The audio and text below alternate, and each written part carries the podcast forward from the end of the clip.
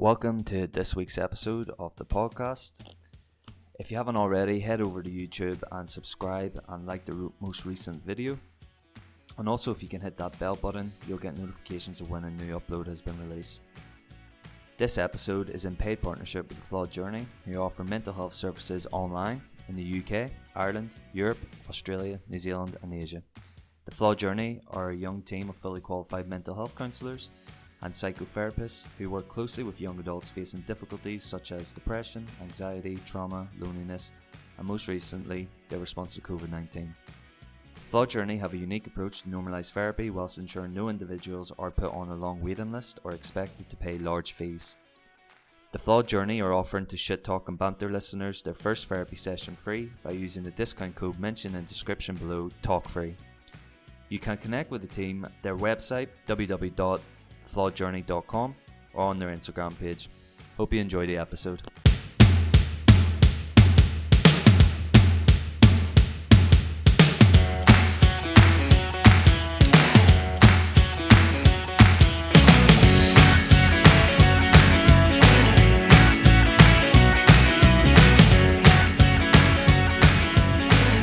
Hey everyone, welcome to this week's podcast. Uh, today I'm joined by Emma Nolan. How are you?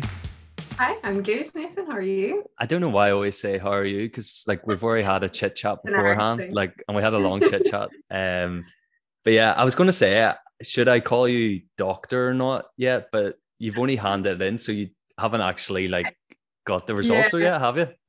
Well, I have my final exam next week, so Ah, if you if we had had this podcast this time next week, you hopefully would have been calling me doctor. Ah, okay. I'm sure Yeah. we'll be calling you doctor anyway. But we official um, yet. yeah, uh, it makes the uh, the title of the podcast sound better if you have like a doctor on or something like that there. I people are asking me to do like workshops, and I'm like, wait a week, it'll look better. yeah, I know exactly. I think it just it whole I think people maybe think you know actually know what you're talking about if you have that behind you, even though it doesn't feel like I know what I'm talking about sometimes. well, that's the same with me. Like I like I like to think of myself as sort of like a know-it-all. Um, I don't know if that's a good trait or not, but um, kind of like general knowledge sort of stuff. But like Yeah. I'll like say shit, and it's like the most dumbed down version and like bro sciencey as much as you can believe it could be. um, but yeah, fucking, I'm so I'm so glad that I got you on because um, I really like talking about like psychology and stuff like that. There, how the brain works and emotions and all that there carry on. So it's good that I got you on. Emma actually, my girlfriend Emma actually recommended Emma Nolan to come on, um, so that was good. uh, but do you just want to introduce yourself for people who don't know you? Yeah, sure. So my name's Emma, as we've established, and I currently work at Ulster University. So I was doing my doctorate there, um, but now I'm I've, I've got a job with them. So my doctorate is in mental health and psychology, and you know I've loved absolutely every second of it. Um, and as I say, it's my final exams next week, and then hopefully I'll be awarded my doctorate. But I've been studying mental health and the development of mental health problems for I would say almost eight years now, maybe over that and it's something that I'm extremely passionate about. You know, currently, um, I'm working on the first ever epidemiological survey of child and adolescent mental health in Northern Ireland. So Oh wow! it's really pioneering work for us here, and remarkably, there has never been a study of this kind in Northern Ireland. So you know, children and young people today live in a world that is vastly different to the one even that you and I grew up in, Nathan, and you know, we're around Yeah. the same age and the influence of social media and the internet and cyberbullying, you know, alongside school pressures, all of those things and exams have all contributed to the rising levels of anxiety and stress and mental health problems among children. So even before the global pandemic like arrived on our shores, the Mhm. mental health of young people is a concern. So, you know, the estimates I think are one in five children here in Northern Ireland um, have a mental health problem, which is is, is huge numbers Mhm. you know, and half of mental health disorders kind of develop before the age of 18, and yet we don't study child and adolescent mental health. So it's kind of a no-brainer then that this study has really taken off this year. I mean, it took years of planning and I just happened to kind of finish my doctorate the year they were recruiting. So thankfully, Yeah. um, and Northern Ireland has its own unique demographic and history, obviously, as well, that should inform how we provide our services and policies here. So, yeah, currently that's what I'm working on here. Um, we've gathered data. The findings will really um, influence policies and how we treat services here in Northern Ireland. Um, and I suppose that's it. That's that's you up to date on me. I've just done a PhD. I did my undergrad here, my PhD here, um, and now I'm working on one of the first studies of child and adolescent mental health in Northern Ireland. That's amazing. Congratulations.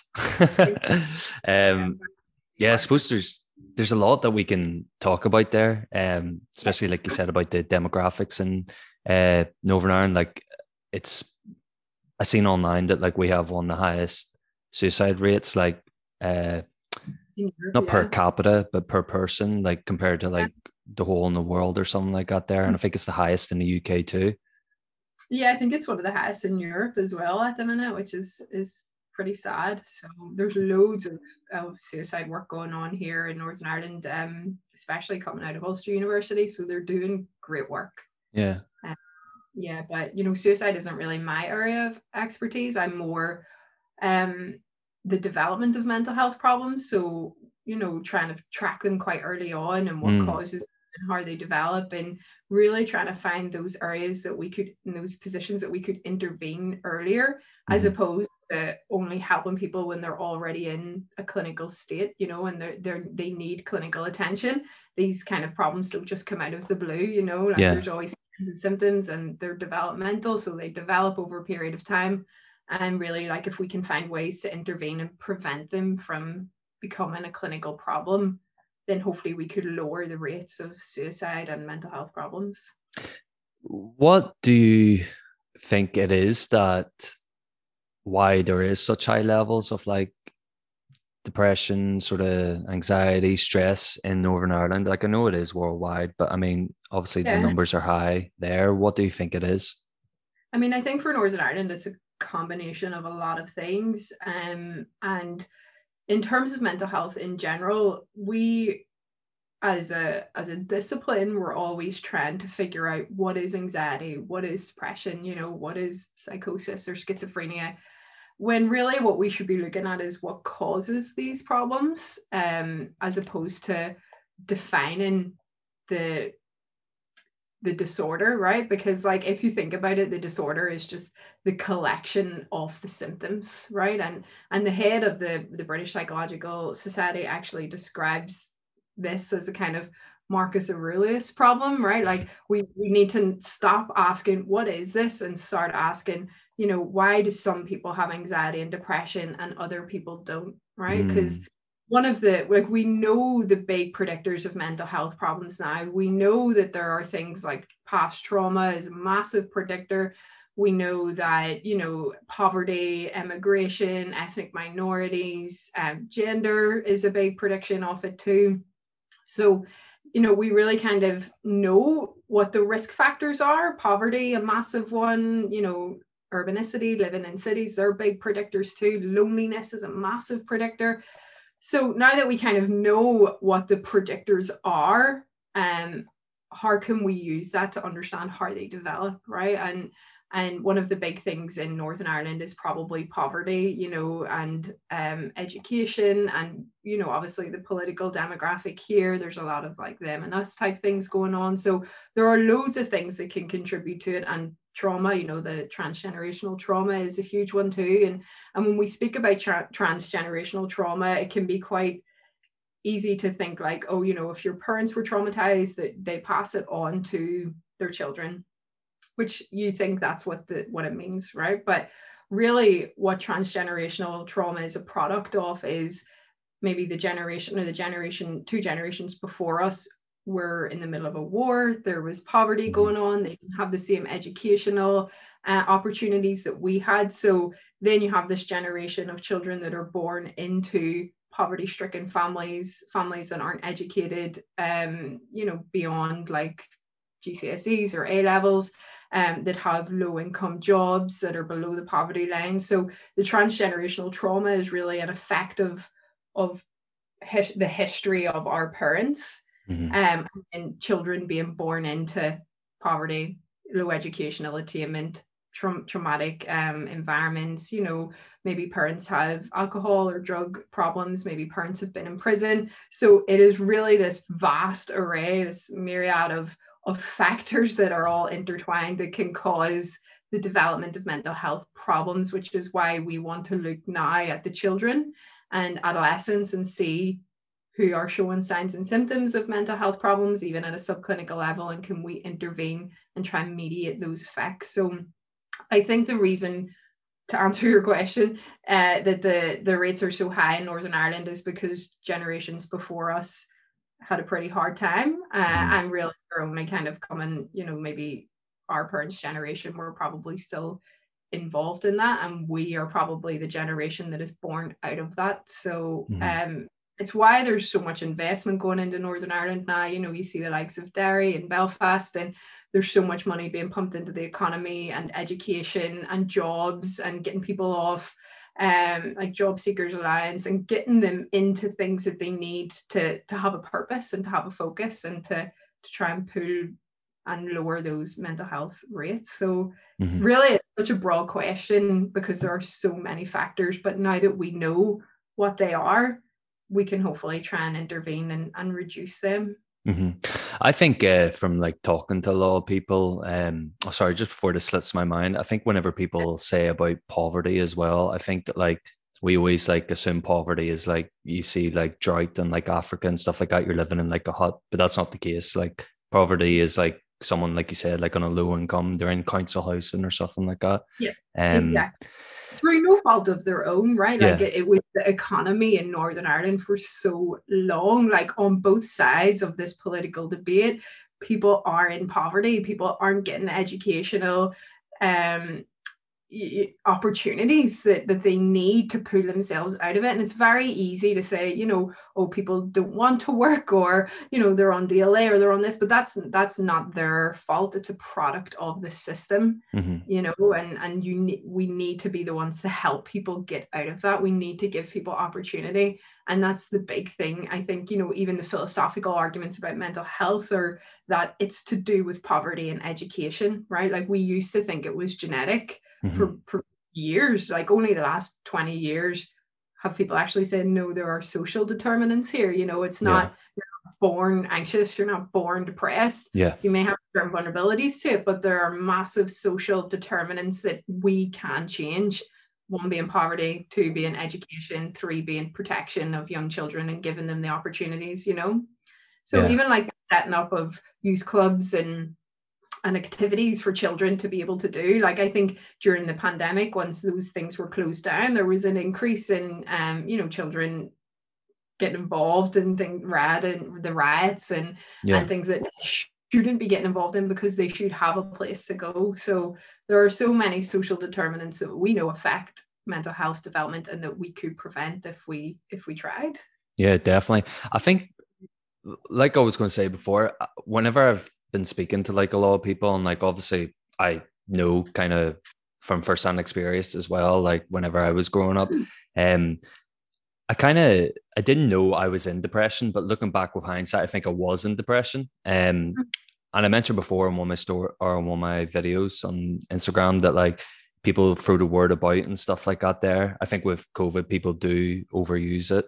Um, and like I said in my video, I'm not trying to diminish anyone's experience. You have different experiences and stuff like that. Um, but I think if like pinpointed down to like two kind of things, and this is just from a male perspective, so I don't kind of know from. Well, I suppose one point is including uh, both sides. So I think one point would be like religion.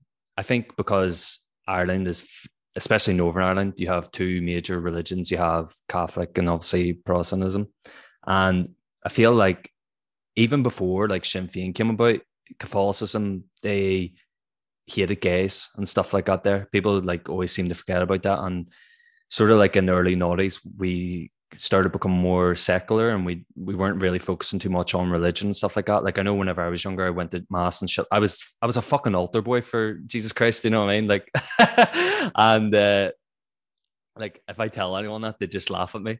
Um yeah, I used to be an altar boy. And uh, but like I feel because we've become more secular, we're starting to come out of that. But like the sort of foundations are still there with that religious sense, and like you have to make sure that like you do everything that like your parents had done before. So like you need to procreate really early. You need to um make sure that like you're in financial stability to make sure that you can provide for your family. Like it's all mostly based on the family.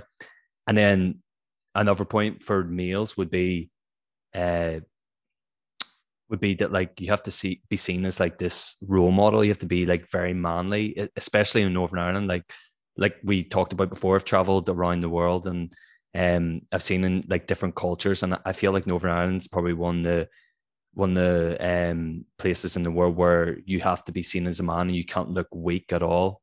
Um mm-hmm.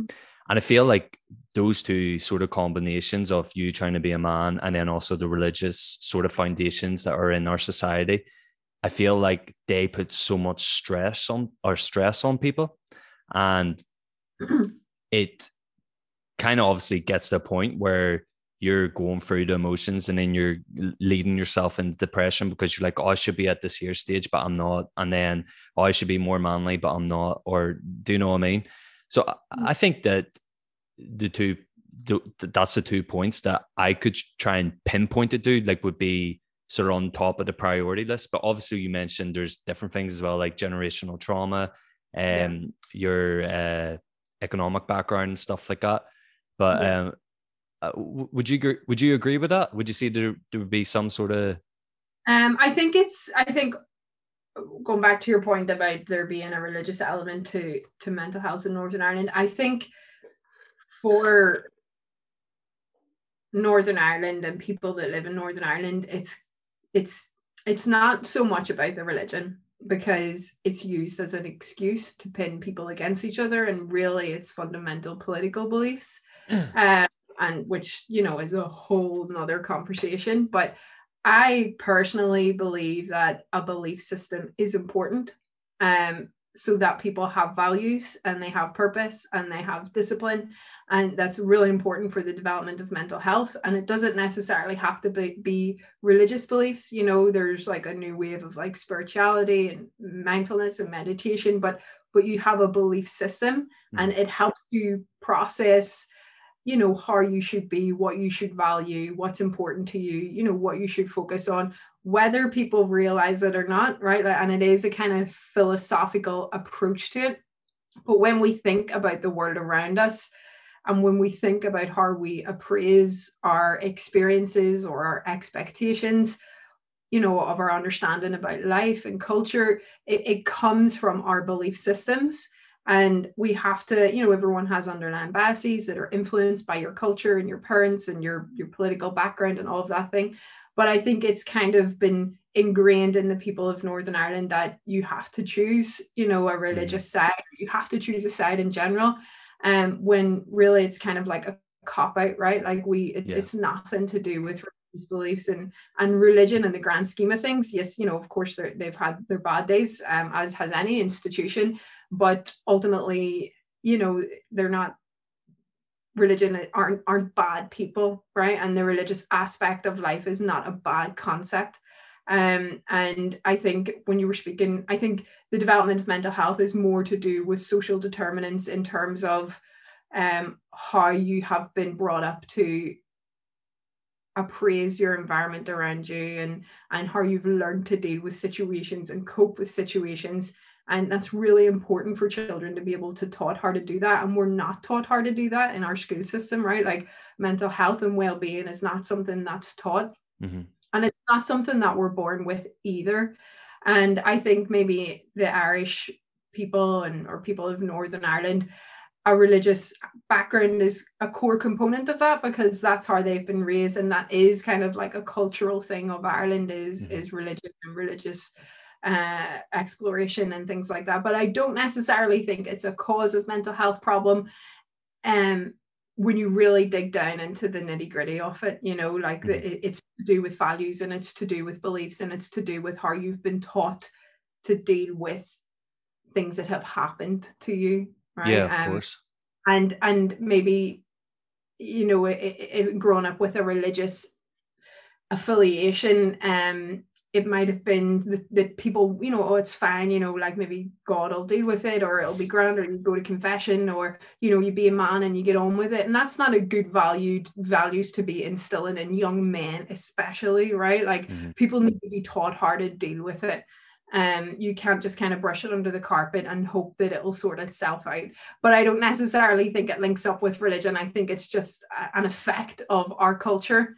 Mm-hmm. Um, but really, there are much deeper problems that need addressed. This the religion and the political aspects i think are, are the surface and they're the symptoms that come out of how we've been culturally appropriated.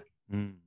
That's does that make point. sense? Yeah yeah no yeah. it does. It, it, makes sense. Um you're basically saying my answer's shit so fuck up nathan. I know what i'm talking about. No, no, no I, think, I think people need to be taught to see past that. That's yeah. what i think right? It's not it's not religion it's not politics it's you know you are in charge of what you believe you're in charge of how you feel you're in charge of the actions that you take and it's a cop out i think to blame it on politics and blame it on religion and um, they they they don't go together in that sense and in mm. northern ireland it's just been a real you know you go to america they'll probably blame it on the government right or they'll blame yeah. it on the the republicans or the liberalists or you know every culture kind of has their own system that they blame all of their problems on. And the systems are responsible for it and to a certain degree especially governments and policies and political systems and educational systems. But ultimately there are there are deeper issues that need dealt with and they're the kind of symptoms of all of those effects. That's yeah. what i think. No and, that, and, that makes sense. Um yeah. whenever we were talking about the religion sort of thing there um it was funny because like people like sort of have that big massive stigma, especially in Northern Ireland, about like seeking out for help. Like I know I, I know it's changed now with social media and stuff like that, and yeah. people are reaching out for help, which is great. Um, but before social media, it was kind of like, um, oh, you don't go see a therapist, you go see your priest, and you do confession, something like that. There, um, which which is kind of that done, a lot of good for people, yeah. right? Like like when people have that remove the your religious kind of biases remove what you think about religion or the religious institution for there to be someone that someone can go and confide in mm-hmm. in terms of their mental health and well-being is huge right yeah. and that's a massive benefit of having a belief system and having values and core values that are good mm-hmm. right like you can have values that are shit and yeah. ultimately your actions will be shit that follow that but if you have a system that that promotes good, which ultimately the religion religions try to do. They might not do it well all of the time, but their core beliefs, especially in Christianity, are to be good people, yeah. right? And if you have a value system that is based on that, it it it's good for well-being, it's good for socialization, it's good for purpose, it's good for community. Mm-hmm. And you know, there's like a philosophical debate now that the reason you know mental health rates are rising and you know you have this generation of 20 year olds that are in existential crises is because they have lost those belief systems yeah. right? Like you know for example our parents were maybe born into a system where they're like you know you go to school you go to mass you get a husband or a wife you have kids and you get a trade and you work right? And they had a direction now you have like a generation of people that are born into kind of like an abundance of opportunity right? Like you can travel the world anywhere in the world that you want to go. You can go to university. You can have whatever job you want if you put your mind to it. So now you know and like you were saying oh you're supposed to get married and you're supposed to have kids. But that's not the way things are anymore. So now you have a generation of people that are born into like what am i supposed to do mm-hmm. right like i don't have a path that i'm am i supposed to get married and have kids and have a mortgage by the time i'm 25 am I supposed to travel the world and you know experience everything before I'm 30? Am I supposed to stay in education? So now you have all of this opportunity, and people are like, I don't know what to do with it, right? So it goes. Mm-hmm. It's it, it sounds paradoxical that you're like, well, you have so much more opportunity than what we had, but yeah, like, what am I supposed to do with it? Like, yeah. what's right, what's wrong? And then you have people feeling like that tug of of what, what am I supposed to do with my life, right? And then that leads into that existential kind of like, what what's the point of doing anything? So yeah. so that's why i think beyond the politics beyond the religion beyond any of that to have a system that you can attach your values to is so important for development and direction and ultimately well-being. Yeah definitely. I, I 100% agree with you. And um, i've probably said it so many times on my podcast but like and people are probably sick of me saying I must like make some t-shirts, but I'm agnostic. so I believe that um, there is something that created us, but I believe like all religions, um, like none of them can be right. Like Muslims are saying that Prophet Muhammad, we're saying Jesus. Um, so but I totally understand what you're saying. Like, I think the teachings from all those different books, like Jews, Muslims, um, from uh, Christians. I, I think it's amazing. Like all the teachings are what it is to like lead a good life and um right. The values that you that you take from like the stories like yeah they may be like airy fairy sort of fucking stories but i mean you can take a purpose from the story and you can take the value from the story and that's what i kind of admire about it. Um but uh yeah i don't know why i was trying to say that. Yeah it was just it was bouncing off your point. Um yeah. I mean, people people are are often like they go to like the Buddhist teachings, right? Because yeah, Buddhism as well. Because they they can relate with it, right? Mm-hmm. They can they can relate with the teachings. You know, be good, do good. You know, all, all like Marcus Aurelius. They're all philosophers. They're all teachers. They're all preachers to a certain extent, and they're trying to teach people how to live a life that's worth living. Mm-hmm. And you know, apart from those like extremist religion religious beliefs religion ultimately any religion ultimately tries to do that too i mean i don't know about all religions so i can't speak for them all but mm-hmm. but the ones you mentioned they, they are trying to teach people how to live good yeah happy fulfilled lives and and i think people are can take a lot of the religious teachings quite literally when they're not supposed to be that way they mm-hmm. were trying to teach people 2000 years ago how to live and there's yeah. there's a saying like in in you know in the religious kind of philosophies that you have to look at these teachings through a first century Jew because they mm. were the mm. people that were hearing them yeah. right like if you went to Japan as someone from Belfast and tried to teach them how we live, you know, and our cultural, how we live culturally, they'd be like, what? No. So yeah. something that somebody taught people 2000 years ago def- ne- doesn't necessarily translate to 2021 well, do you know what i'm thinking about now as you're talking about this look at amish people they don't use electricity right right so so i think people read it and they go oh so shit and all you know like uh, all these stories are airy fairy and but but really what they're trying to do is just have a teaching behind it and you know I'm not coming on here to like try and convert people. but I just think it, I think it's the biggest kind of value system that we can relate to. Obviously, coming from Ireland, yeah. um, and and there there are reasons why it has worked for two thousand years because it teaches people how to integrate into society and yeah. social socially communicate and and be yeah. good, right? Like and now, as I was saying, the more people move away from that, the more you have those existential crisis and identity crisis and people don't mm-hmm. know who they are what they want where they're going and and that can be very difficult and it's definitely a massive driver of mental health problems i think is mm-hmm. not having a value system that you can learn to live by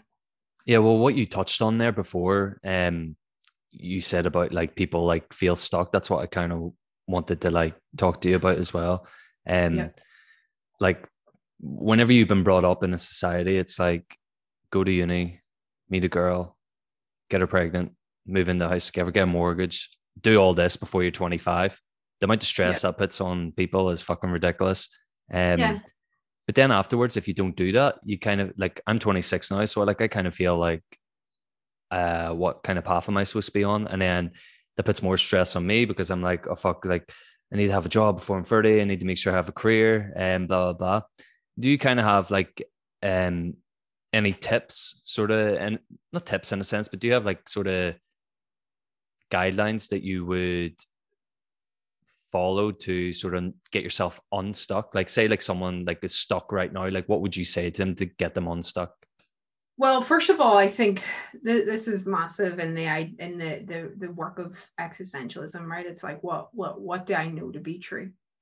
And the treatment for a lot of these problems are often cognitively based, right? Like you must redefine what you believe to be true, right? Not what society believes to be true, not what your culture or your religion or your demographic believes to be true.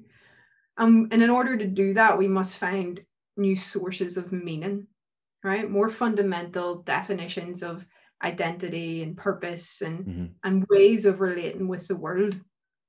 And that's why if we can learn to kind of cognitively do that now, you know, when there comes a time that you might feel stuck and you know your mental scaffolding needs adjusted or tightened or realigned that you learn to do it automatically right? And when and when you're challenged in such a way that you're like what am i doing? There are there like in the in the research or in the literature there are kind of three questions that, that that you should ask yourself. And and the first one is what is true? What's true around you? The second is this idea of what do you believe to be true and then how should i live based on what i believe right? And things that affect that are life culture politics pandemics mm-hmm. right? And it becomes difficult to answer those questions the more you're they're kind of compounded by all of those issues when people are kind of pulling you this way or that way. And in many ways you know that sort of philosophical approach to it is exactly what many therapies were designed to help people to do right? Like meditation and journaling they're useful because they're forcing you to think about what's going on around you and using those types of tools to kind of reevaluate your values and shift your beliefs and and take new actions to create a better life for yourself is progressively changing your environment right? Not becoming stagnant in one thought process or one way or you know learning to think in a way that won't derail you and help you deliver and develop principles that direct your actions. And it's it's it's easier said than done because you are being pulled in so many different directions right? Like i'm i've just turned 28 and i'm finishing my phd right? And like culturally people especially my family i'm the first in my family to do it and people are like well what's a phd right? Like they don't even know what it is right to them and they're like yeah but like when are you going to get married? Like when are you going to have kids? Like Yeah. you're 28 and i'm like listen like this is what i want to do right now. And it becomes that you have to make your own goals. You have to make your own values. You have to take control of what you want. If getting married and having kids and settle down is what you want then do it. If it's not what you want then don't do it right? And and it's that simple. You you find something that you want to do you point your actions at it and you do everything that you can to do it. And you're not confined by you know your your culture or your societies. And you know that will always be twisted and fitted to, to kind of like so you can fit in and socialize obviously but but there are real world implications if you ignore that. And you know george orwell like famously said to see what's in front of your nose requires a constant struggle. It's difficult to do right? Like it's difficult to see what you're doing, where you're going, who you want to be. And and some people, especially in psychology, like we're like, mm, it's a bit airy fairy, you know, like where you get people sitting down and talk about how they're feeling. But it works. Like my PhD title is literally how does that make you feel? Right? Because it's the most cliche term in psychology. How does that make you feel? But we don't use it enough. Like we don't ask people, what do you want to do? Yeah. And like I was saying earlier, we are born into like a life of opportunity now, especially, I mean, I don't know your demographics of your listeners, but speaking uh, you and I and, and probably the majority of the population in Northern Ireland are born into education systems now that, that push them to be the best that they can be, right? And whenever you you whatever you believe that you know to be true and that you want to be true, it's never really true, right? Like we're all kind of just flapping around in this abyss going, like, how am I, what am I supposed to do? Like, how am I supposed to construct my time and my efforts? And and, and we're doing everything to try and keep ourselves af- afloat in that sense. And if it's impossible to definitively answer the question, what is true, right? Like if you can't answer that question, then you then another way of asking it is what is worth believing in, Mhm. right? And this is what I love about this idea of like choosing the life that you want. You have to choose what you're willing to fight for. And it might sound kind of like corny or cheesy, but you have to decide what you want, what demands your attention, but more importantly, what deserves it, Mhm. what's worth the risk. And when you think of it in this way, like, what do I want out of life? Right? Like, if, if I ask you, what do you want out of life? It's you're like i don't know you know like i want to be happy or i want to be rich or you know i want to have a nice fancy house and a nice fancy car. And whatever you decide that you want to have out of life then you have to decide what struggles you're willing to face to do it. Mm.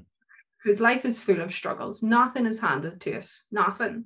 And it's arrogant to think that you're deserving of something because no one really is right? You have to decide what you want to face none of us have the privilege of not having a struggle you know and that's a more useful approach to figuring out what you want if you feel stuck right? Like you know you want a fancy corner office and a company credit card and the company car but are you willing to suffer 60 hour working weeks to get it? Mhm. right? Like people want to be really toned and really ripped and really strong but are you willing to struggle through the pain of the gym sessions nutrition cuts right to get it? And that i think is a realistic way of lining up those values that we were talking about and lining up goals. Mhm. it's easy for people to say i want this but are you willing to actually fight to get it? Right? Are you just going to settle for what you think society says you should have your parents say you should have you know your environment says you should have? And if you want to make yourself get up and go and more industrious and more resilient then you have to specify your goals. Like you have to do it Mhm. it's not enough to kind of sit around and think "Oh, i think i would like that i think i would like that because it won't work it won't it won't come to fruition. You have to do it because how can you hit something? How can you get something if you don't know what it is? And it goes beyond mindless goal setting exercises right? See people that just say write down your goals. You, you have to specify what you truly want. And people are reluctant to do that because they don't they don't want to specify their condition for failure right? If i say i want this and I get it am i going to look like an idiot? Right? They won't stand against it. And you know w- with anything in life that's worth having and it's worth fighting for it's going to be a struggle. And it's easy then for people to kind of settle and say well do you know what? Like i don't doesn't matter. I don't i don't want that or but but you have to remove that mindset for what people are choosing for you right? You have to remove that mindset of what people think is right for you because only you can decide that right? Not your partner not your parents not your family. They can have an influence and they can support you and they can maybe snap you out of it if your goals are like you know want to be hugh hefner in the playboy mansion and be like okay nathan calm down. That's not going to happen That's a good goal. but goals goals and goal setting if we want to get into that they have to be realistic right Mhm. like you have to know what you're capable of doing yeah. and all of that experience all of that change all of that support really fosters a healthy mindset if you use it in the correct way right like difficult things are coming that's part of being human right Mhm. and uh, not a lot of people are willing to accept that and to consciously work towards that and they allow it to knock them down. And i'm not saying like oh you have to stand tall whenever a struggle happens. Like yeah you get knocked down and you feel like shit and you know you wonder what the purpose of it all is but you have to pull yourself back up Mhm. right? And and it's a hard truth in that sense because you know our systems especially our mental health system often doesn't treat people until they're in a clinical state right? And that's why really passionate about intervening early and giving people the tools to stand back up themselves not wait for you know your gp or your doctor to refer you to mental health services because likely that'll only happen if you're at a clinical level and you really really need help Yeah. but you were saying if you're just feeling a bit low, you're just having a bit low mood, don't really know what to do, kind of lost a bit of your spunk, you need to find ways to get that back and pull yourself up out of it before it snowballs and Mhm. becomes a more prolonged depressive episode. Yeah. Right. Do you think it's okay to um to go through the emotions for a small short period and then pick yourself back up again? Absolutely. You have to. You know, it's it's absolutely you know, it's not like negative or what is it, false positivity or something. Like Yeah. you can't go, oh, it's grand, I'll be fine, be positive. That's a load of crap. And that has contributed to so many mental health problems, especially in men. You'll be grand. Do you know what I mean? Like Yeah. that's like the slogan of Northern Ireland, you'll be grand, right? Like, hold on a minute, let me process it. Of course, you need time to process, you need time to work through it. But there comes a time, I think, when people need a bit of a hard truth, right? Yeah. Unless they're really clinically depressed. I'm not I'm not speaking about clinical levels here when I speak. I'm speaking about the general population. Mm. It's completely normal for the general population to go through low moods, to go through, you know, waves of anxiety or anxious times and completely normal. We're human, right? Like we have all of the spectrum of emotions.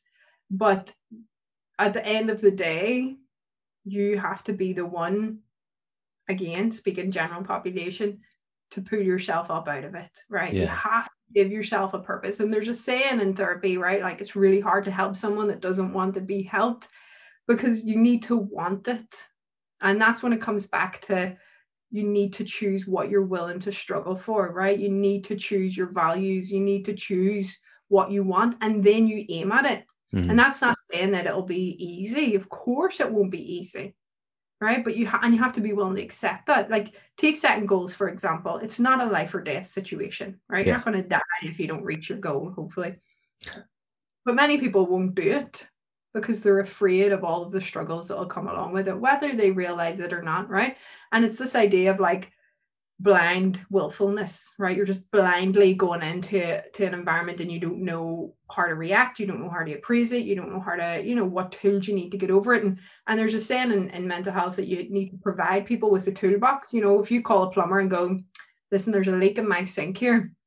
Oh, do you know what it is? I have no idea, mate. I'm not a plumber.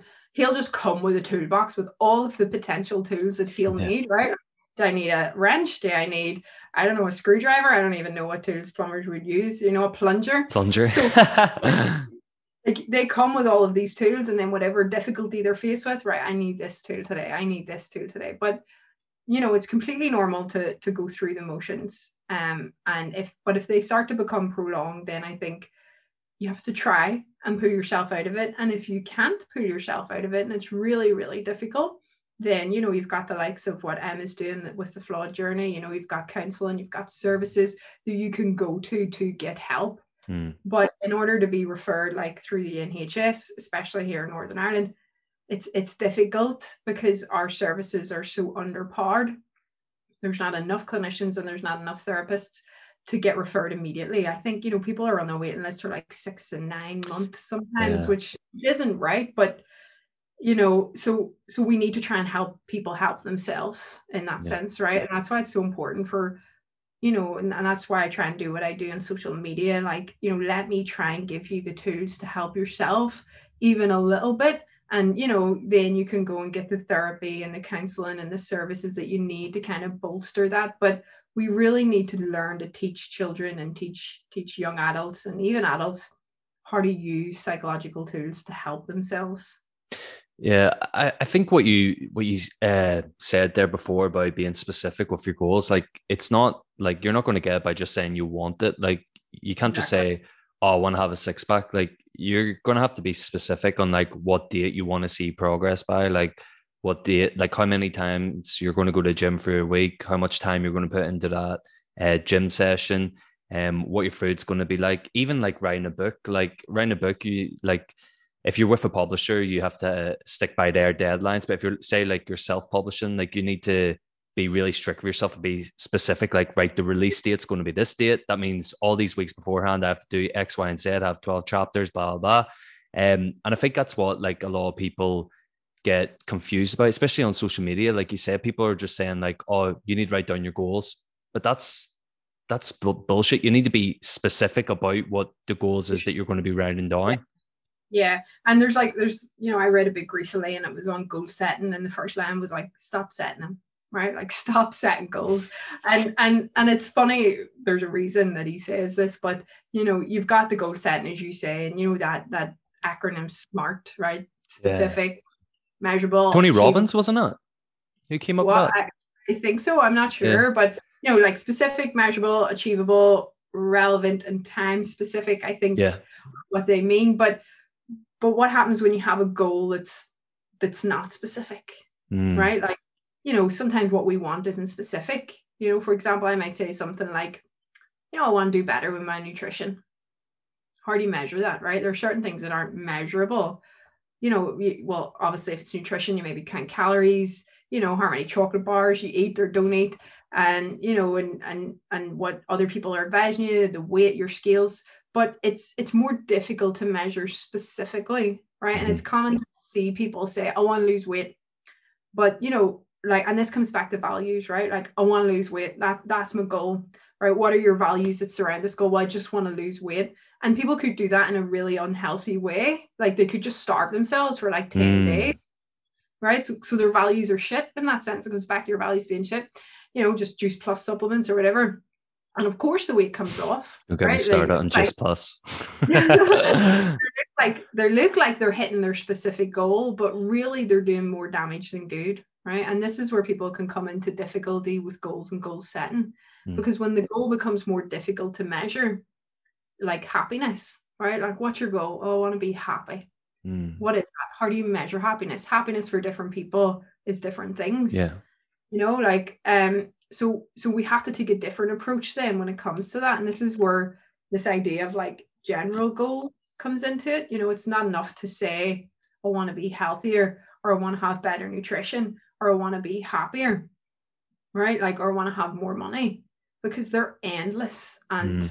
eternal you you never finish being healthy you never finish being happy um, so that over reliance on specific goal setting is bad for your mental health and it's bad for your well-being because you burn out.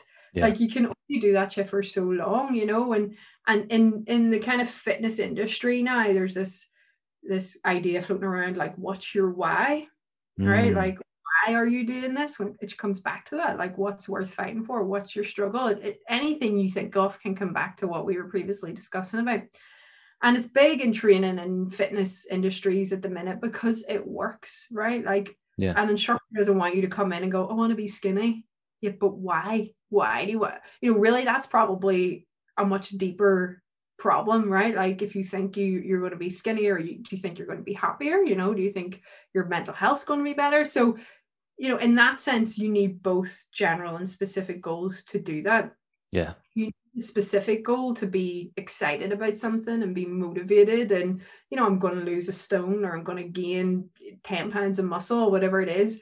But you need the general goals to maintain that. Yeah. Right. So you're losing weight because you want to be healthier, not because you want to be skinnier, right? And and so that's why instead of setting goals, there's this idea of setting habits now, right? Like stop yeah. goal setting and set habits. And and that works because when we over obsess about our goals, you know, we can sacrifice what makes those goals meaningful in the first place. Yeah. You know?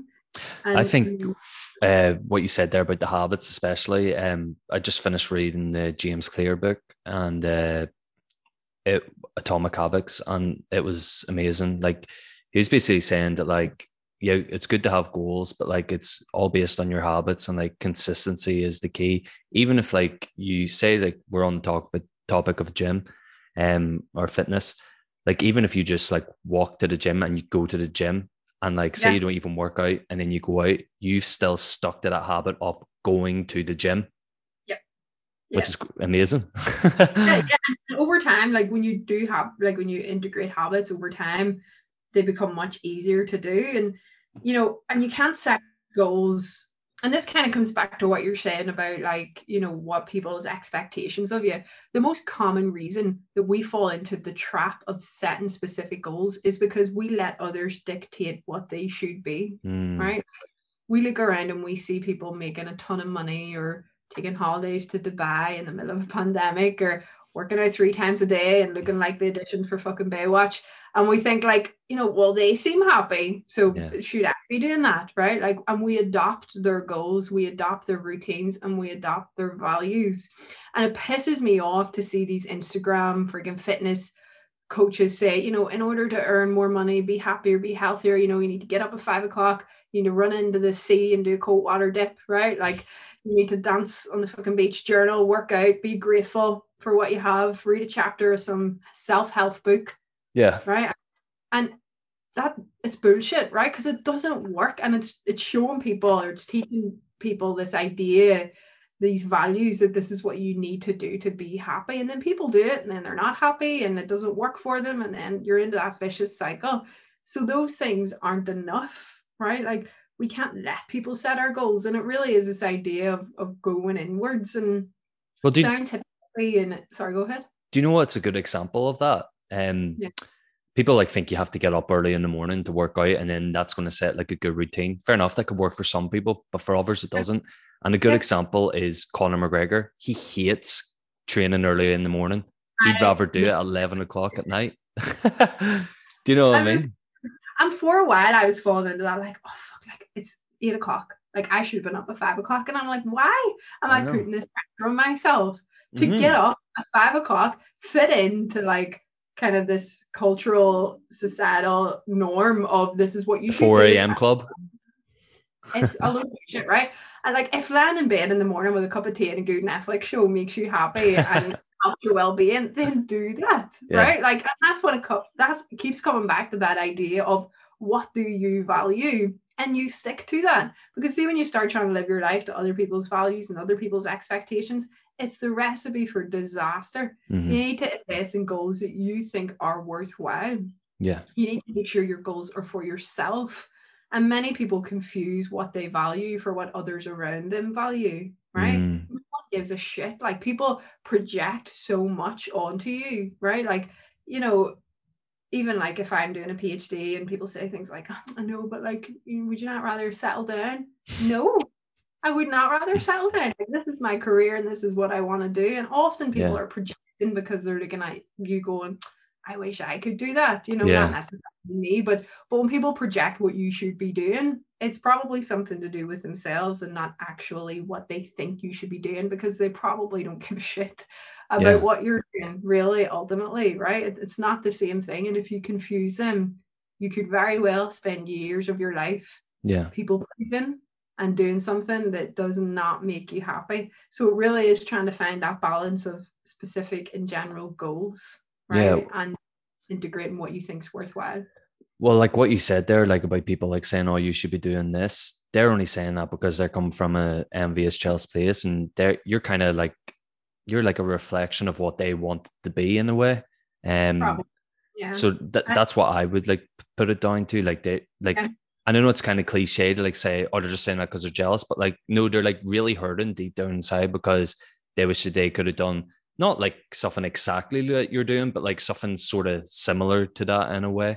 And yeah. um, I, I think uh, what you mentioned before as well about the fear aspect, especially with like writing down your goals, like I, th- I think like there is a big factor of people are really scared to go in and look deep down inside themselves and say, oh, like I'm just going to set myself from failure. And um, if I put this up online and like I don't stick to it, like what are people going to think of me? And like that fear just like clouds the goal setting and then they don't even write down their fucking goals. Yeah, yeah, you got to write that shit down. And when I started my PhD, actually three years ago now, I got one of the best pieces of advice from uh, one of the professors, and she said, you know, what do you want to do when this is over? And I was like, I don't know, I've only started. like, well, you know, like this will it'll come to an end, you'll be finished. And what what do you want to do when it's over? And she was really pushing me to kind of set a goal. And when you pick what you want to do, so I decided, well, I think I might want to go into academia and want to go into research. And she was like, right, well, print off job specifications for those jobs and spend the next three years of your PhD hitting every single one of the criteria, right? Like what do they expect because a phd in the industry now is not enough right like I, any mm-hmm. job i apply for someone else also has a phd so you know when you decide what you want to do then you have to go right now i want to do that i'm going to aim everything at it but how am i actually also going to stand out especially when it comes to like employment and and education and stuff like that too. So I did, I did what you said. I printed off a job specification and I spent three years ticking off every single criteria. And then when I went for the job interview, they were like, you know, I don't even know why we're interviewing you. Like, you've got the job. So, so you have to you have to make sure that you're setting yourself up, yeah, for success, right? Like, it doesn't come, it just doesn't come and land on your lap. Getting up at five in the morning and going for cold water therapy is not going to make you successful. Mm-hmm. Those actions are good for discipline, for routine, for focus, but you know you need to be compounding that with everything else that you want to do and i yeah. think it's easy and i think that's the, the problem with social media it's easy to portray that that's all that's that's what makes people happy you know, I do this every day and I'm grand. It's not enough. Yeah, I think a good example of that. Another good example is uh, Joe Rogan. Whenever he was younger, he used to um, train in Taekwondo, and then he started teaching children uh, classes and then he went to a boxing club and then he realized that wow there's a different level. I thought i was good with my hands and my feet but i've actually went into this here gym and there's killers in here and he was just getting bashed about and like i think it was like whenever he was uh, 22 24 he was like just thinking like what the fuck am i doing with my life? Like i'm just in here like teaching these kids. Like am i actually like happy doing this? Like is this making me happy and then he was just like, fuck it, I'm going to go and I'm, I'm not going to do this anymore. And I'm just going to go and focus on my comedy because he was doing uh, comedy stand ups um, and like small clubs and stuff like that.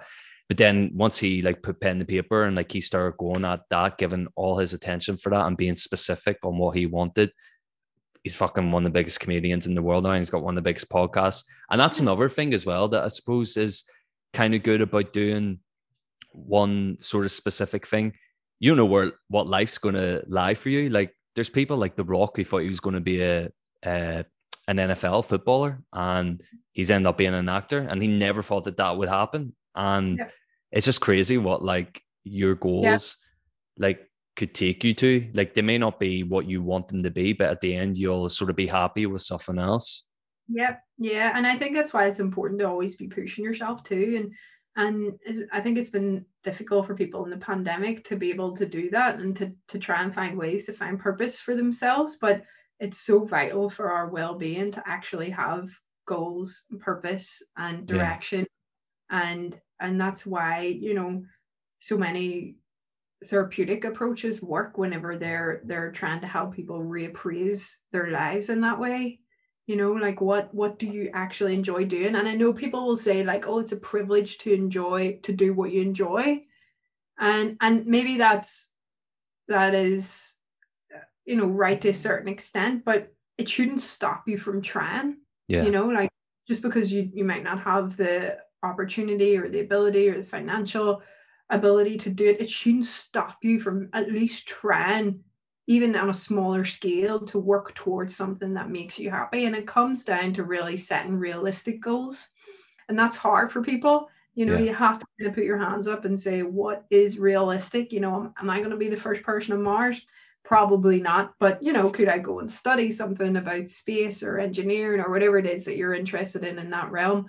So so people really i think to help their well-being and help their purpose and direction they really need to drill down into what it is i want to do what makes me happy and what am i worth what do i find worthwhile you know and, and suffering to kind of get that see with that argument with uh I'm not, I'm not going to have a go at you or anything because I know you just like said about someone um saying or like you were just speaking generally about like that privilege sort of thing. I think that's a pile of bullshit because you see people like the likes of like Conor McGregor, yeah. who was on the dole five years ago, and now he's making millions. He had all those environmental, yeah, yeah, and then like people like rappers as well, like coming out of America, like they're coming out of like racial hotbeds in fucking America, and they're coming up from being in the ghetto, and they're pursuing their like happiness, and they're making. I don't know if money was the incentive, but like they're out of there. So like I kind of think that like that privilege sort of thing is just like it's it's kind of nonsense in a way. Uh, that, that's just my opinion. I agree. That's why I brought it up. That's why I said some people will probably say it's a privilege. yeah. Quite right. Like because people and I've seen it online, you know, people promoting like go and follow your dreams and people saying things, you know, it's a privilege to be able to do that. I have a family and I have kids and I can't do that. And and oh, right, fair enough. But it's your responsibility to make your life as good as you can. It's yeah. nobody else's, right? It's nobody else's responsibility to make you happy. You have to be the one to do that. And mm-hmm. and that is exactly what what what working towards your goal should be. Mm-hmm. It should be to live a life that you enjoy living. And that's when it comes down to those kind of general goals, right? Like, no, you don't want to lose two stone because you want to be skinny. It's deeper than that, right? Like, you don't want to to be a millionaire because you want to be rich. It's deeper than that. The, all those specific goals have a much deeper layer to them, and it's up to people to figure out themselves.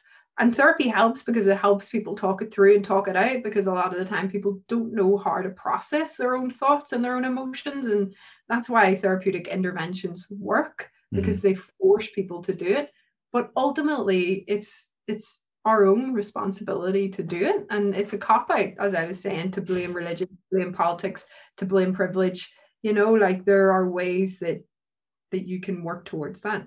Yeah definitely. Totally agree. Um do you believe in manifestation and sort of like the law of attraction? So I actually did a workshop on manifestation recently, and I kind of the the word manifestation jars me because I don't think you can think something into reality in the way that they describe it, right? Mm. Or the way that it's perceived, perhaps I should say, because I don't necessarily think that's the way that it's intended. But the idea of manifestation works because it focuses you to realign your focus. What do you want? It comes back to that every single time. What do you want? Right. Mm-hmm. And if you start manifesting it, you're inadvertently directing your actions to get that right like like you can you cannot physically sit in a chair and manifest a million pound like it's not gonna happen, right? Yeah. It, like realistically, it's not gonna happen. But if you that's what you desire and that's what you want, and you actually start working towards it, then the manifestation is working in the sense that it has forced you to align your goals, right? It's forced you to decide what you want to do. And then you start working towards it. Mm. And to me, that's why it works in the in when it does work is because people then start to align their actions and they start to align what they're doing and they start to be more focused and you know i whenever whenever i started my phd i i do yoga with a girl here and she's fabulous but she would do manifestation. Close your eyes. What do you want? What do you want? And in my head all i could say was the finished article right? Yeah. Gonna, it's not just going to appear. I have to physically write the fucking thing right? Yeah. like it's not just going to land on my desk one day. So I think manifestation is good in the sense that it makes you be mindful. It forces mindfulness. It forces you to think about what you want. It forces you to go through the procedures that you might need to get it. But I think it can be misaligned, and people say, and you can think it into reality. You have to actually work for it. It's not just going to appear on your lap. Yeah, true. I believe that know? too. I, I actually never thought of it like that. Like I always like said, like oh, sub subconsciously, like you're doing things to attract that. But like what you said, your actions, you're doing it inadvertently, like you're not actually thinking about it, which is a great yeah. way sort of to sort of put yeah. it. Um, yeah. Sort of the, the last thing that I wanted to talk to you about was uh, your actual PhD thesis. Um, I'm so glad that I said thesis and not feces because I said it overnight to Emma and I was like, see if I say this wrong, I swear to fuck, I'm gonna sound like such a moron. but uh, yeah, so what did you I, I, know you were saying that you were um you, you give us a title before and uh, you're obviously working towards uh, intervention at an early age to avoid mental illness and stuff like that. So what kind of was your actual thesis on? Okay, so well, it's it's very statistically orientated, so I won't bore you with that. But basically, what I I did was we when we assess someone in mental health services, right? So if we assess someone for anxiety or depression, psychosis, whatever it is, we use assessment measures, right? And we score people. And mine focused mostly on the development of psychosis because I was really, really interested in the development of beliefs for some reason. I think probably being Irish, mm-hmm. we're a really superstitious country. yeah. And when you look at superstition, it's kind of borderline and, you know, I don't want to say because people have so much stigma attached with these words, but it is a bit obsessive. It's a bit compulsive, right? Mm. Like, oh, don't don't put new shoes on the table or something bad might happen. yeah it's, it's an anxiety, right? And so on my undergrad, I was really interested in beliefs and the development of beliefs, development of political beliefs, all the different types of beliefs, and how that aligns with our mental health. Then, like, hard, hard is it if people are more superstitious? Are they going to be more anxious? Are they going to be more worried? Um, so ultimately, it kind of led to to that idea that that our how we act, how we think, all of that is really multifaceted, right? But our system will ask people quite binary questions, and by binary I mean the response is usually yes or no, mm-hmm. right? Uh, have you ever, you know, felt like you couldn't leave the house? Yes. But that's not really getting into like what the problem is, right? So, so I focus mostly on psychosis, which is um, certain hallucinations, certain delusions. Um, it can include anxiety and can include depression, but I focus mo- mostly on hallucinations and delusions. And one of the questions, for example, they ask is something like, you know, have you ever heard something that nobody else heard? Right. And people say, well, yeah, like, yeah, I've heard that. And that's marked as an auditory hallucination, right? Like you, no one else heard it. It's a hallucination. So then we had this kind of catch 22 where like 90% of the population were right? Because they the questions were asked in a binary way. Sorry i think it just like cut off there like for a second you paused. Uh, what did you say? Sorry just like literally like three seconds ago. So um we would ask questions like have you ever heard something that nobody else heard? Yes. and people would say yeah yeah you know everyone's heard that. So then we had this this problem where we had 90% of the general population scoring really highly on a psychosis measure right? Because we were asking the questions in a way that didn't differentiate risk right? Like who's actually having an auditory hallucination or a visual hallucination or a delusion and a delusion can be like paranoia it can be you know thinking that you're getting messages sent through the tv or radio you think someone's following you you think people can hear your thoughts. They're all examples of delusions right? But they can also occur in everyday life mm-hmm. right? Like sometimes people think the person on the tv is directly talking to them right? Like that message was meant for them so what I did then was I extended the measure so that we weren't asking such binary questions. And I would ask people, you know, have you ever heard? I'm just using this example because I think everyone can relate with it. Have you ever heard something that nobody else heard? Yes. How often does this happen? Oh, you know, quite often or only not very often, whatever answer. And then I would ask them, how distressed did that make you feel? Right. Because if we heard something that nobody else heard, you'd probably just be like, oh, what was that? And it's mm. gone, right? Transitory. But for other people, it can be quite distressing and it can be quite worrisome. And then, so my thesis was really taking these measures that we use in clinical settings and extending them so that we actually understand what's going on. We're looking at the symptom in much more detail and we're not just asking yes or no questions. And when we do that, can we kind of predict who is at greater risk of developing psychosis, develop developing anxiety, develop developing depression. Mm-hmm. And you know, my belief was that if they heard it frequently and were distressed by it, they were most likely at risk of it becoming a clinical problem as opposed to hearing it and not really being distressed by it. Mm. So it was quite methodological in nature in that it was a lot of statistics and a lot of kind of analyzing data and numbers and prevalence rates and then figuring out the best way that we could model these um, that, that could be used for intervention purposes. So basically it was about asking better questions. We can't yeah. just say, here, this ever happened to you? Yeah. Okay, you know, it's a that's a an episode of psychosis because it's not, right? Like it's normal, they're normal experiences. Yeah. Um, but it's when it becomes distressing is when we should probably look at it in a little bit more detail.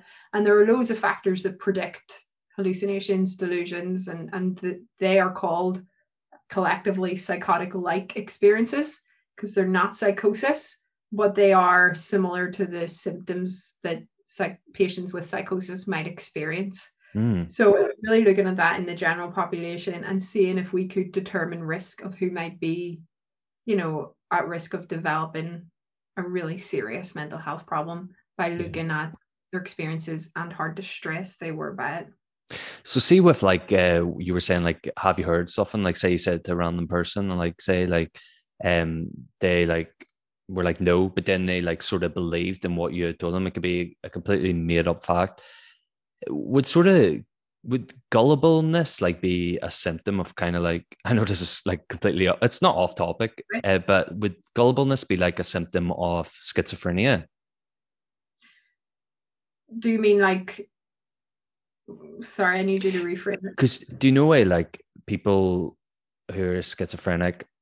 uh, This is just like coming from like general. I don't know if this is like actually research or anything like that, but like people who are schizophrenic, they're more susceptible to believe in things that they've just heard, and then they obviously like get paranoid about it. Would that? Could you say that like people who are like gullible would be sort of like that? So I wouldn't say gullible because there's probably more cognitive, deeper cognitive processes that are going on there. Um, and you know, they, we don't really know why someone who experiences um, a hallucination really believes it to be true and others don't. And it's most likely how they appraise the situation. Okay. So it's as opposed to gullibleness, it's probably some sort of um, emotional regulation. And I actually spoke about this on Instagram the other day because, say, if people live alone, for example, loneliness is a massive predictor of paranoia and, and Mm. hallucination delusions because you know they might hear something and and and there's no one there to go oh it's nothing right And Yeah. feels and you kind of need people to, to to burst that bubble. Now that's not the only cause, but they think it's one of the causes. Trauma is a massive cause of auditory hallucinations and visual hallucinations, especially sexual trauma. It's a greatest predictor. So there's something cognitively that is in process in the experience in a way that someone who does not suffer from schizophrenia would be able to process it. And I maybe want to use the word rationalize because Yeah. you know we maybe rationalize that it didn't necessarily happen, whereas someone who is suffering from schizophrenia and might be able might not be able to do that. And you know, I don't really believe in this idea of schizophrenia and and my thesis argues this as well like schizophrenia is a collective term that has been used to describe multiple symptoms.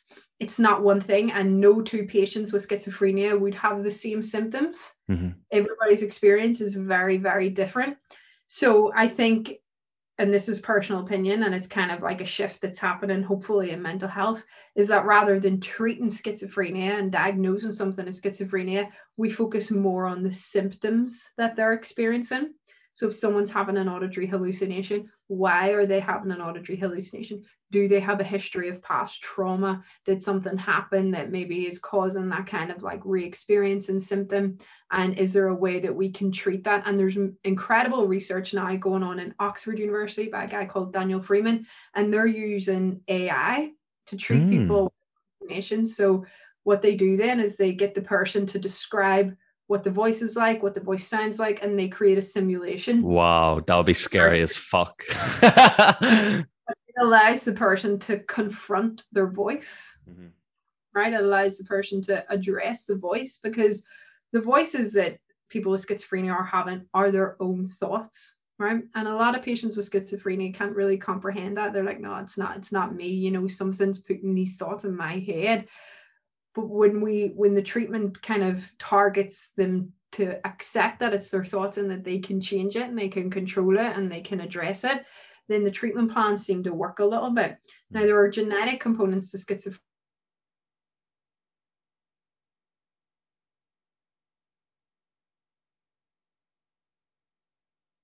that can increase your likelihood of having schizophrenia. Emma, Would- I'm so sorry. I think the internet connection just like went on and off there for a bit.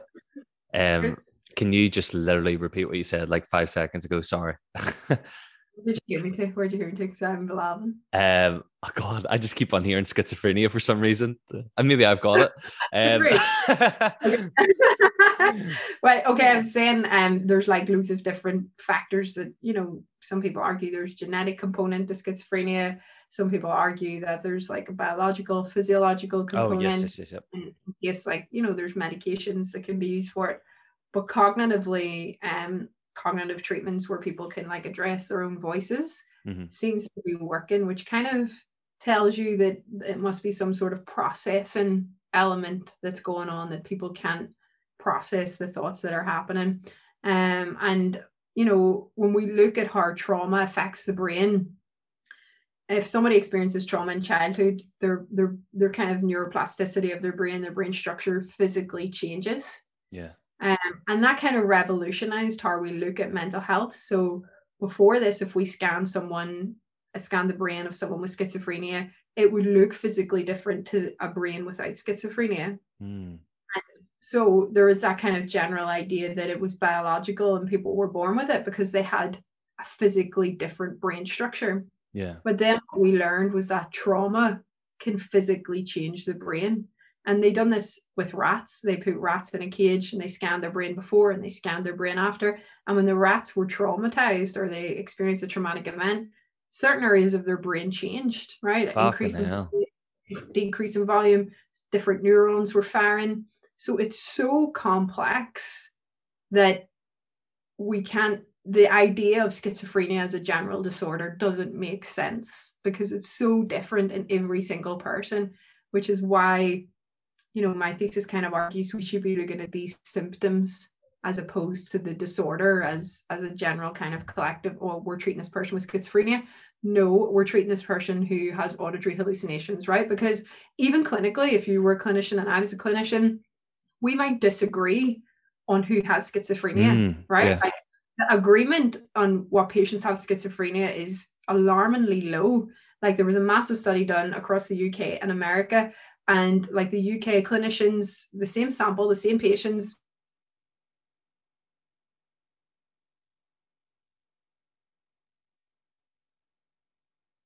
you said 70% of this sample have schizophrenia, right? So nearly double who met the criteria for schizophrenia. But we could certainly agree on who's hearing voices and who's yeah. seeing things and who's paranoid, right? So when you bring it to that level and you treat the symptom, it's much more likely. Like if you treated the symptoms, you wouldn't have schizophrenia. Mm-hmm. It's made up of the symptoms. So yeah, it's it's quite a complex um, phenomenon and people have many different arguments on how it should be conceptualized how we should treat it all of those things but my kind of thesis argues that we should be looking at the symptom and we should be looking at it in a lot of detail not just asking people if they had it or not i think that's uh, brilliant the way you've uh, like described it because it's uh, give me something new to think about. And I'm sure yeah. a lot of other people will be like, wow, I didn't know that about schizophrenia because the first thing that you you sort of think of whenever you hear schizophrenia is people or have fucking demon voices in their head telling them what to do and shit like that. So um, yeah. I'm glad you uh, summed that up for us perfectly. Um, I think that's basically all that I wanted to sort of ask you anyway, Emma. Um, for people who want to find you, do you have like a blog page or a website or anything like that? I don't at the minute. I keep threatening to start one. Um, Get those so goals set. specific. Yeah, yeah, I just need to spend time. But um, at the minute, I just kind of communicate all of my information on Instagram and workshops. So okay. I've done loads of corporate and over the pandemic, I delivered my workshops to schools, gyms, businesses up and down the country and UK Amazing. and America too. And um, so it's great to see people really trying to take hold of their mental health and, and understand it. Because you know what, I think like understanding really breeds awareness. And when you're aware of something, you can you can act on it. Yeah. And that's why I think education is such an important part of actually treating mental health problems because we need to know what we're dealing with in order to actually overcome them. Yeah, so, definitely. Yeah, most of it's communicated over Instagram and workshops at the minute, but I I um I will start a website one day. I'll uh, well, what I'll do is I'll make sure to put all your uh, links in the description. I know you have another Instagram page as well, don't you? I forget what it's oh, called. Yes, Sorry. Yes, balanced perspective. That's mostly for my um, workshops and things like that. So yeah, okay, both cool. they'll be linked. Whatever one you link, they're they're linked on each other. Yeah. So yeah, no, I'll I'll put both of them in there so people can go and look at your work and stuff like that. Um, because I think it'll be very beneficial, especially with people being indoors now. Well um, most people are coming out of lockdowns, but we don't know how long that's going to last. Um, no. But yeah, listen, Emma, thanks very much for coming on. Um, I had a lot of fun and learned a lot, and um, definitely would have you on again. Absolutely. Just let me know. That's great. And I've enjoyed it too.